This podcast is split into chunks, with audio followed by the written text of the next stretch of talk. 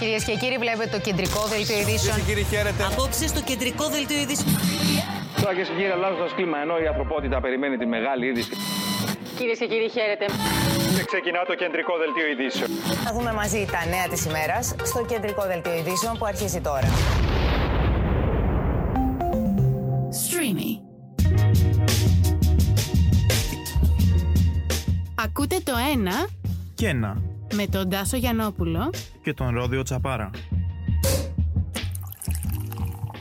Καλώς ήρθατε σε ακόμα ένα επεισόδιο της σειράς Ένα και Ένα. Είμαι ο Ρόδιος Τσαπάρας. Είμαι ο Τάσος Γιαννόπουλος. Και σήμερα θα μιλήσουμε για ένα θέμα με το οποίο δεν είχαμε ασχοληθεί καθόλου στα προηγούμενα επεισόδια. Αυτό είναι το θέμα των ε, media.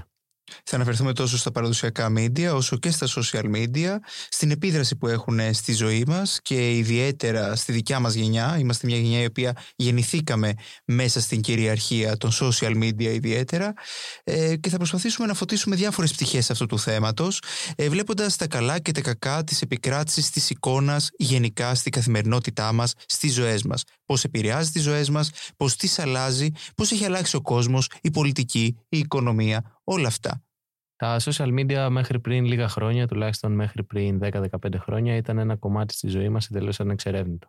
Υπήρχαν, υπήρχαν υπό διαφορετική μορφή σίγουρα, δεν ήταν τόσο ανεπτυγμένα και δεν είχαν αυτή την επίδραση που έχουν στην ε, σημερινή νεολαία αλλά και γενικά στις μεγαλύτερες γενιές.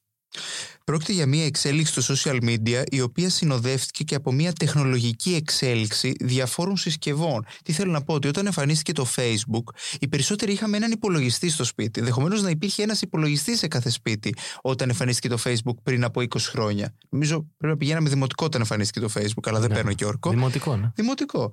Ε, και τώρα με τα smartphones που όλοι έχουμε ένα κινητό τεράστιο διπλάσιο από την παλάμη μας και πάει λέγοντας όλο αυτό βλέπουμε ότι τα social media έχουν βρει περισσότερο χώρο να εδρεωθούν και να, να κατακλείσουν την καθημερινότητά μας μέσα από τις διάφορες δυνατότητες που παρέχουν τις διάφορες υπηρεσίες. Ακριβώς, γιατί τα κουβαλάμε πάντα μαζί μας, βρίσκονται στο κινητό μας. Σχεδόν πιστεύω το 80 κάτι του πληθυσμού μιλώντας για την Ελλάδα σίγουρα έχει ένα smartphone και με αυτό έρχονται και όλες οι συνέπειες ή άμα θέλεις και όλα τα θετικά του να έχεις μια συσκευή κινητής τηλεφωνίας η οποία μπορεί να υποστηρίξει ε, την χρήση των social media ανά πάσα στιγμή. Ε, και νομίζω πως ε, αυτό έχει διαφοροποιήσει σε μεγάλο βαθμό τις ζωές μας και θα διαφοροποιήσει ακόμα παραπάνω τις μετέπειτα ζωές των ανθρώπων οι οποίοι έρχονται στον, ε, σε αυτόν τον κόσμο. Βέβαια, αν σκεφτούμε καταρχάς ε, τι συμβαίνει στο χώρο της ενημέρωσης μετά την έλευση των social media, ε, σε συνδυασμό με αυτό που λέμε ότι ο καθένας πλέον έχει ένα smartphone, ο καθένας μπορεί να είναι reporter. Ακριβώς. Γιατί παλιά χρειαζόταν, για παράδειγμα, παραδείγματος χάρη, κάποιος να ελέγξει τις εφημερίδες στο περίπτερο για να δει τι έγινε την προηγούμενη μέρα, ενώ πλέον γνωρίζει τι γίνεται ανα πάσα στιγμή σε όλα τα σημεία του πλανήτη.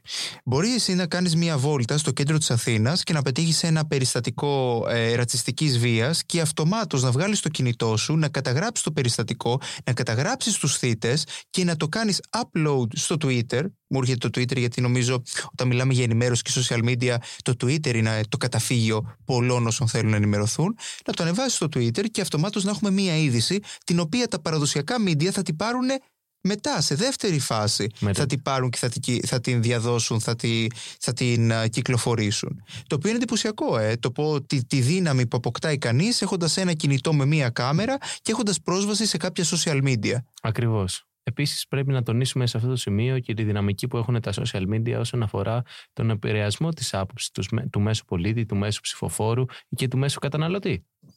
Ναι, εδώ φαίνεται πάλι η αδυναμία των παραδοσιακών media να πείσει τον κόσμο ή καλύτερα να πετύχει τους στόχους, τους στόχους που, έχουν, που είχαν μέχρι πρώτη. Θέλω να πω ότι η τηλεόραση, το ραδιόφωνο, οι εφημερίδες, ε, που είναι τα παραδοσιακά media αν μπορούμε να πούμε. Βασικά αυτά νομίζω είναι τα παραδοσιακά media. Ε, αυτά πλέον έχουν χάσει την έγκλη τους και έχουν χάσει τη δυναμική τους. Με αποτέλεσμα ένας πολιτικός, ε, ένας επιχειρηματίας, κάποιος ο οποίος θέλει να επηρεάσει μεγάλες μάζες, να μην καταφεύγει σε αυτά ή μάλλον να καταφεύγει αλλά έχοντας ένα πολύ περιορισμένο κροατήριο και να καταφεύγει περισσότερο στα social media, να δίνει δηλαδή πολύ χρήμα, σε χορηγούμενες διαφημίσεις, σε προσωπικότητες οι οποίες α, αποκτούν δημοσιότητα και επηρεάζουν κόσμο μέσα από τα social media γιατί δεν πρέπει να ξεχνάμε ότι με την έλευση του social media είχαμε και την έλευση των λεγόμενων influencers το οποίο είναι και αυτό λίγο χαρακτηριστικό της εποχής μας. Όχι ότι δεν υπήρχαν ε, όσο υπήρχαν τα παραδοσιακά media για παράδειγμα όπως η τηλεόραση. Οι παρουσιαστές, οι ακριβώς. ηθοποιοί, οι τραγουδιστές. Ήταν influencer της, ε, της γενιάς τους. Απλά δεν είχαν ε, καταφέρει να μπουν στο σπίτι του άλλου 24 ώρες το 24 ώρο όπως για παράδειγμα μπαίνει ένας influencer με τη δυναμική, του, με τη δυναμική η οποία του δίνεται μέσω των ε, social media και μέσω των smartphones γιατί ανά πάση στιγμή μπορείς να δεις έναν influencer στο κινητό σου και να είσαι στο σπίτι σου, στη δουλειά σου, οπουδήποτε. Άρα σε ακολουθούν οι influencer του σήμερα σε αντίθεση με, τους, με τα παλαιότερα πρότυπα τα οποία βρίσκονταν παράδειγμα χάρη στον αέρα της τηλεόρασης ή του ραδιοφώνου για 3 ή 4 ώρες maximum.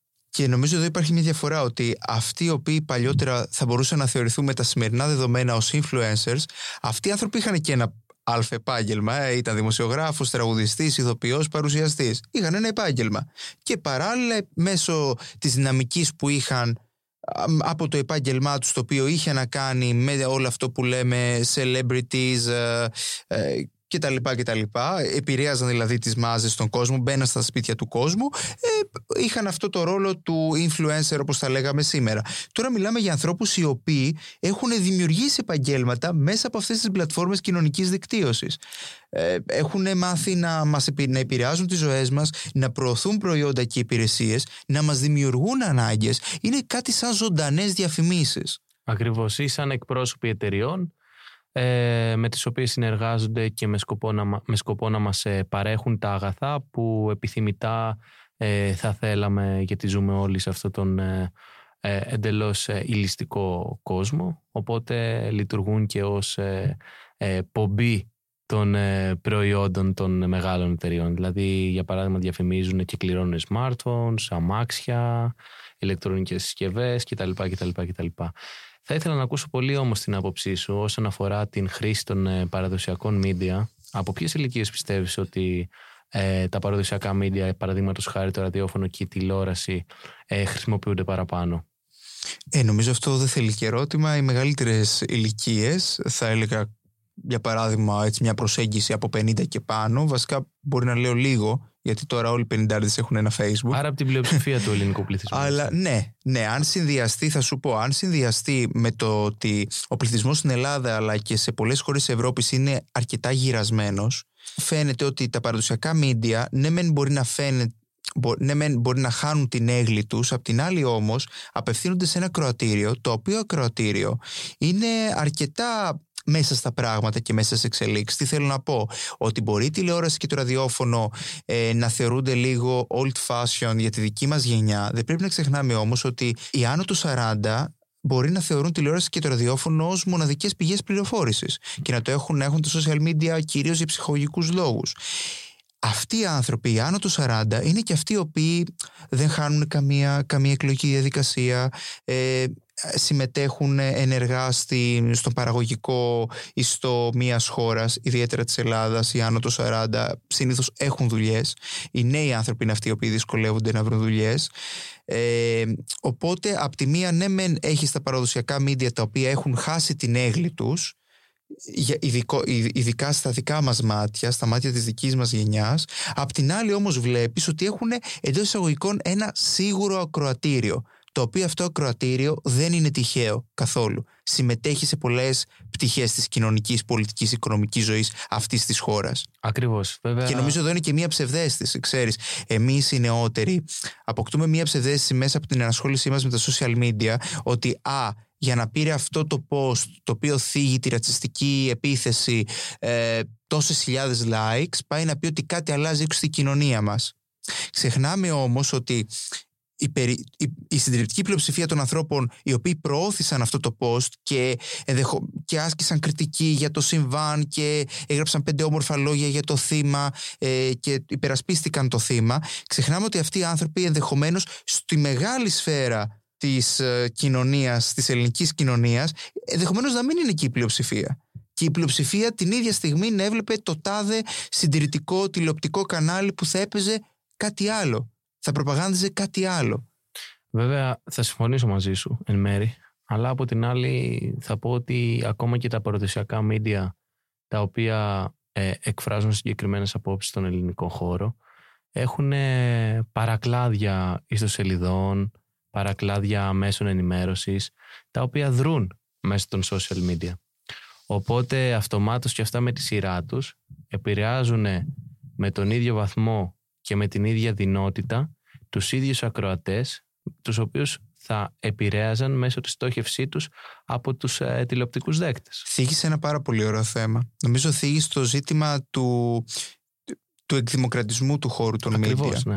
Διότι ειδικά στην Ελλάδα όταν στο χώρο των media παίζουν μόνο ολιγάρχες, άνθρωποι οι οποίοι έχουν τεράστιο πλούτο και είναι λίγοι αυτοί μετρημένοι στα δάχτυλα και έχουν οι ίδιοι μοιράσει την πίτα. Ε, μιλάμε για, μια, κα- για έναν κατεπίφαση πλουραλισμό. Στην πραγματικότητα δεν είναι πλουραλισμός αυτό το πράγμα. Θυμίζει λίγο σαν ένα καρτέλ ενημέρωσης. Τα έχουμε συμφωνήσει μεταξύ μας. Μπορεί ναι μεν να έχουμε αντίπαλα, ε, αντίπαλους τηλεοπτικούς δέκτες αλλά έχουμε συμφωνήσει κάποια πράγματα και προωθούμε κοινές ατζέντες. Απ' την άλλη έρχονται τα social media να απαντήσουν σε αυτό το φαινόμενο το οποίο είναι βλαπτικό για τη δημοκρατία μας. Και σου λένε ότι ουσιαστικά εγώ με τις υπηρεσίες που σου παρέχω εγγυώμαι ότι πλέον η πληροφόρηση θα φιλτράρεται και με κριτήρια δημοκρατίας. Βέβαια- Κατάλαβες. Δηλαδή αυτό που λέγαμε πριν, ότι παίρνω το κινητό και κάνω ρεπορτάζ επιτόπου, όπου και αν βρεθώ, αυτό για μένα είναι δημοκρατικό αρκετά. Αυτό μπορεί να έχει και κάποιους κινδύνους, π.χ. ξέρω εγώ, λιντσάρισμα, τα έχουμε δει να συμβαίνουν. Ε, αλλά νομίζω ότι καταρχήν είναι δημοκρατικό. Βέβαια τα τελευταία χρόνια ήθελα να προσθέσω ότι έχουμε δει και παραδείγματα ακραίου φιλτραρίσματος από τα social media σε αναρτήσεις οι οποίες θίγουν φλέγοντα ζητήματα. Ε, αυτό τουλάχιστον γίνεται τα τελευταία τρία χρόνια στην Ελλάδα συστηματικά. Ναι, ναι, καταλαβαίνω τι λες. Οπότε και αυτή σε πολλά εισαγωγικά ελευθεροτυπία και ελευθεροστομία η οποία ε, ψευδεπίγραφα επιγραφής- ε, επικρατείς στα social media ε, θεωρώ ότι δεν επικρατεί στο βαθμό που νομίζουμε ότι εμείς επικρατεί. Παραδείγματος χάρη, βέβαια μπαίνει και άλλο ερώτημα εδώ.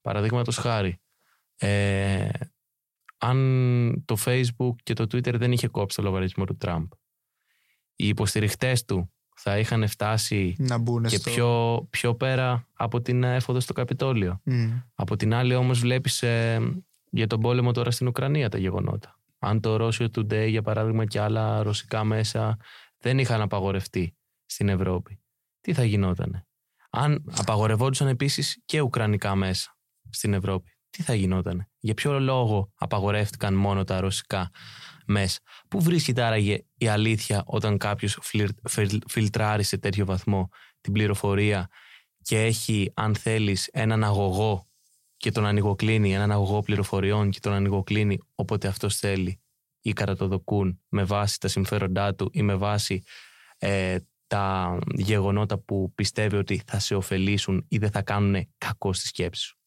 Και εδώ ανακύπτει το εξής ζητούμενο. Είπαμε ότι τα social media έρχονται και εμφανίζονται ως αντιπρότασης στα παραδοσιακά media φέροντας εγγυήσεις γύρω από την ορθή λειτουργία τους ε, ως εγγυητική έτσι ε, θα λέγαμε ε, ως εγγύηση ως προς τον σωστό τρόπο λειτουργίας μιας δημοκρατίας. Η δημοκρατία για να λειτουργεί, για να λειτουργεί σωστά χρειάζεται πλουραλισμό. Έρχονται social media και σου λένε εγώ μπορώ να σου το διασφαλίσω διότι δίνω βήμα σε κάθε χρήστη μου. Από εκεί και πέρα τίθεται το εξής ζήτημα.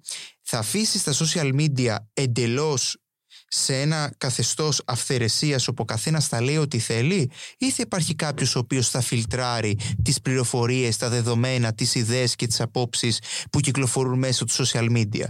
Και αν αναγνωρίσουμε το ότι υπάρχει αυτή η ανάγκη να ελεγχθεί αυτό το τοπίο, αυτό το περιβάλλον το ψηφιακό, ποιος θα το κάνει; Και εσύ τώρα μας περιέγραψες πολύ σωστά το πρόβλημα που υπάρχει γύρω από το Και- ποιος και όχι θα μόνο ελέγξει, αυτό, ναι. ποιος θα φιλτράρει την Είπα- πληροφορία. Είπα δύο περιστατικά πρόσφατα γενικά. Απλά ξέχασα και ένα επίσης ε, αρκετά τωρινό περιστατικό της επικαιρότητας. Ε, τα θέματα τα οποία αφορούσαν την παραπληροφόρηση για τον κορονοϊό ε, και την ε, εξαπόλυση ε, ενός ε, κυνηγού, μαγι- κυνη- κυνηγητού μαγισσών ε, από το κράτος όσον αφορά τις ψευδέ πληροφορίες για τον κορονοϊό από τα social media και τις διώξεις ενάντια των χρηστών οι οποίες κάνουν αυτά τα, αυτά τα σχόλια και τις αναρτήσεις.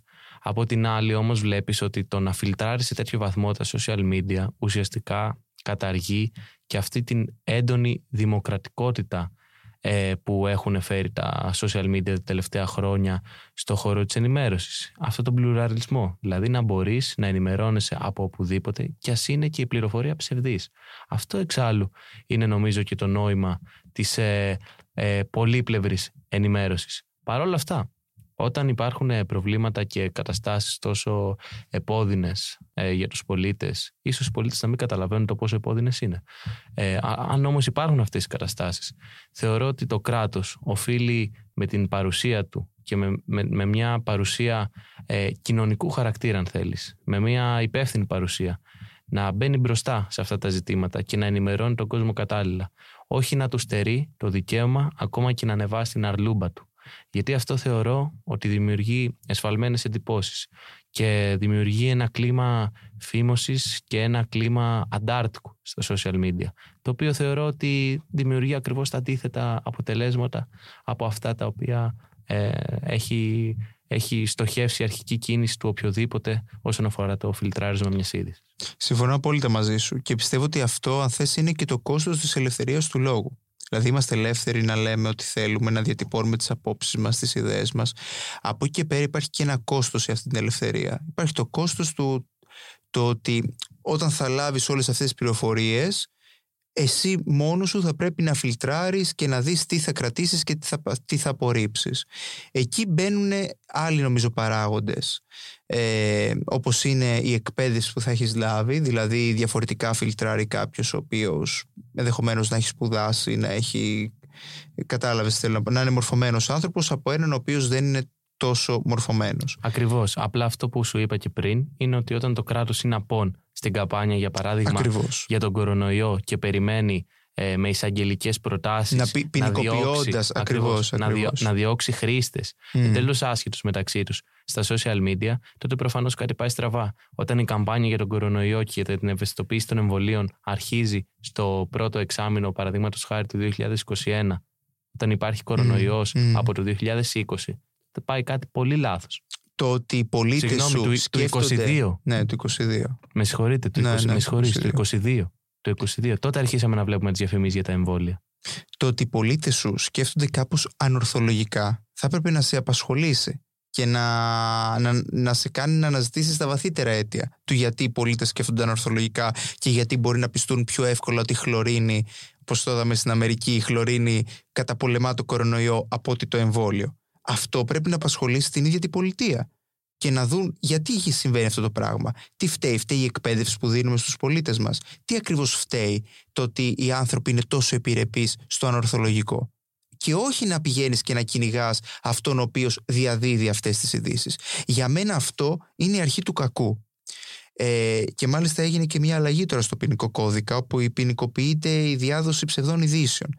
Ποιος είσαι εσύ που θα ορίσεις τι είναι ψευδές. Και, και θα σταματήσεις κιόλας τη διάδοσή του. Μιλάμε για ένα ζήτημα το οποίο είναι ιδιαίτερα ρευστό όταν, όταν ζούμε σε μια δημοκρατία. Και ε. ανησυχητικό, γιατί είχα μια συζήτηση, θυμάμαι με ένα καθηγητή μου ακριβώς πριν ένα χρόνο. Ε, κάναμε μια εργασία, θυμάμαι τότε, για, την, για τον έλεγχο των πληροφοριών όταν το κράτος βρίσκεται σε κατάσταση έκτακτης ανάγκης, για παράδειγμα σε κατάσταση πολέμου, εμφυλίου κτλ. Και ήταν μια από τις βασικές αρχές ε, μιας τακτικής ώστε να μην υπάρχουν, να μην διοχετεύονται πληροφορίες της αντίθετης πλευράς μέσα, στην, ε, μέσα στο κράτος, το κυρίαρχο, ήταν να φιλτράρετε την πληροφορία ώστε να επιτυχάνετε το εθνικό καλό, το national interest, το έλεγε τότε. Βρισκόμαστε σε κάποια κατάσταση έκτακτης ανάγκης.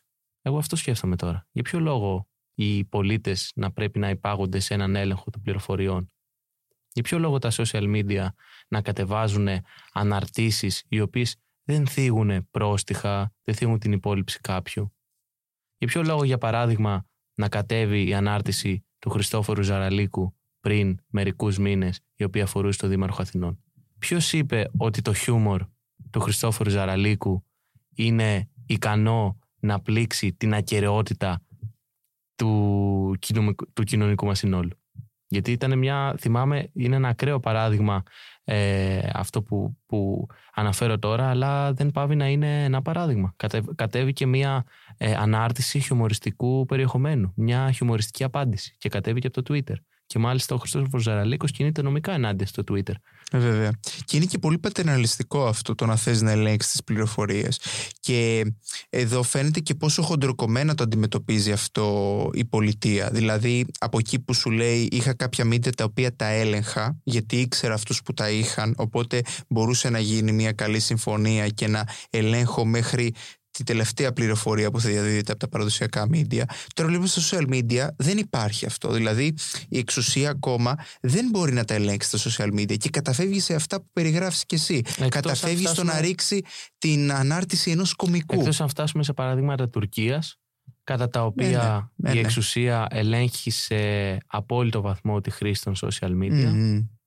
Και νομίζω τότε μπαίνουμε σε πολύ σκοτεινές ατραπούς. Ε, Σίγουρα πάντως δεν, αν φτάσουμε σε αυτό το σημείο δεν μπορούμε να λέμε ότι ζούμε σε ένα δημοκρατικό πολίτευμα. Πάντως ε, οι Τούρκοι πιστεύουν ότι ζουν σε ένα δημοκρατικό πολίτευμα γιατί αυτό τους έχουν μάθει να λένε ότι ζούμε σε ένα δημοκρατικό πολίτευμα.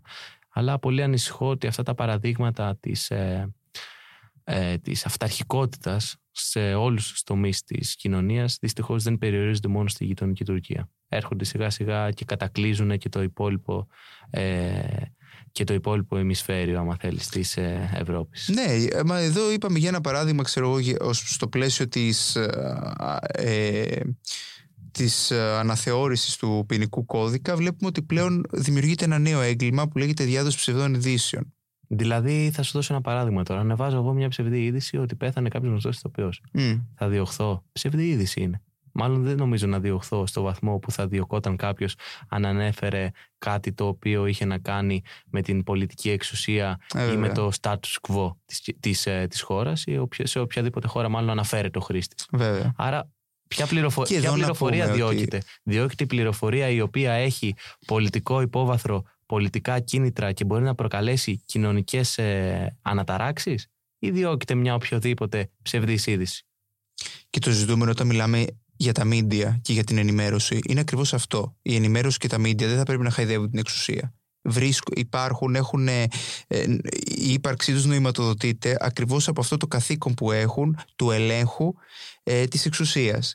Το να ασκήσουν κριτική στην εξουσία, να την ελέγξουν. Ε, οπότε δεν μπορούμε ε, να δεχθούμε αυτές τις πρακτικές γιατί αυτές τις πρακτικές απογυμνώνουν τα, τα social media και τα χρηστεύουν. Τα social media είπαμε ότι ξεκίνησαν ως αντιπρότασης στα παραδοσιακά media, έδωσαν περισσότερες ελευθερίες στους χρήστες τους. Δεν μπορούμε να τα πάρουμε και να τα κάνουμε μία από τα ίδια, να τα μετατρέψουμε και αυτά παραδοσιακά media. Αναπόφευκτα αυτό μπορεί να γίνει στην πάροδο του χρόνου. Δηλαδή, μπορεί σε 30 χρόνια να συζητάμε για το Instagram και να το θεωρούμε ένα παραδοσιακό media. Ένα παραδοσιακό. Ή ένα παροχημένο social- media. Ένα παροχημένο social media. Θεωρώ παροχημένο. Αυτός ο λόγος ήταν όμω γιατί θα έχει εμφανιστεί κάτι καινούριο. Δηλαδή, Λέμε Ακριβώς. τώρα ότι έχει βγει το TikTok. Οπότε Ναι. οι πιο πετσιρικάδε από εμάς δεν ασχολούνται με το Ακριβώς. Instagram, ασχολούνται με το Βλέπεις και TikTok. αυτή τη Το βλέπεις και διαφοροποίηση αυτό. στις ηλικίες. Ε, βέβαια, το βλέπεις. Ότι εμείς αρχίζαμε σιγά σιγά να απαξιώνουμε το Facebook Μμμ. ηλικιακά, επειδή βρισκόμαστε και εγώ και εσύ στην ίδια ακριβώς Σωστό. ηλικιακή κατηγορία. Σωστό. Αρχίσαμε με τον καιρό μας να απαξιώνουμε το Facebook. Ε, οι 10 χρόνια μεγαλύτεροι και οι 20 χρόνια μεγαλύτεροι είχαν το Facebook σαν βασική πηγή πληροφόρησης και επικοινωνίας. Και οι 10 χρόνια μικρότεροι από εμάς ή 5 χρόνια μικρότεροι από εμάς TikTok. έχουν το TikTok σαν, ε, σαν μορφή επικοινωνίας. Οπότε βλέπεις πώς εναλλάσσονται ανάλογα και με τις γενιές τα, τα Βέβαια. media. βέβαια. Και εννοείται οι γυρεότεροι έχουν τη τηλεόραση, άλλοι την εφημερίδα, ακόμα το ραδιόφωνο.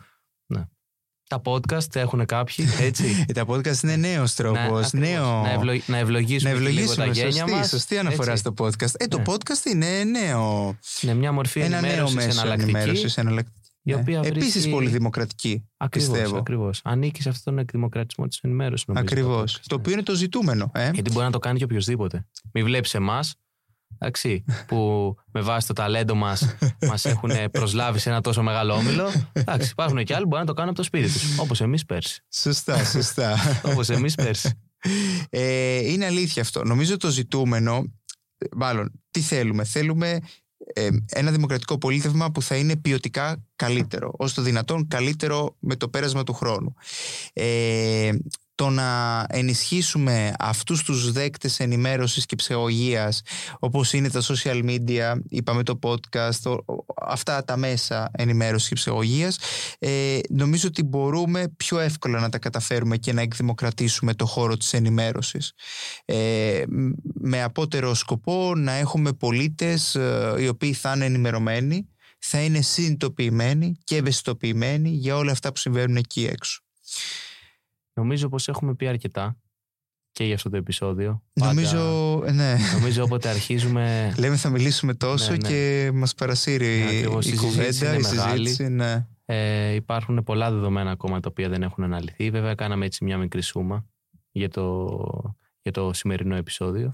Νομίζω ότι με, τελειώντας τη συζήτηση η ζυγαριά ε, πέφτει περισσότερο στα υπέρ των social media και λιγότερο στα κατά γιατί ίσως τα κατά έχουν να κάνουν και με το ίδιο το άτομο.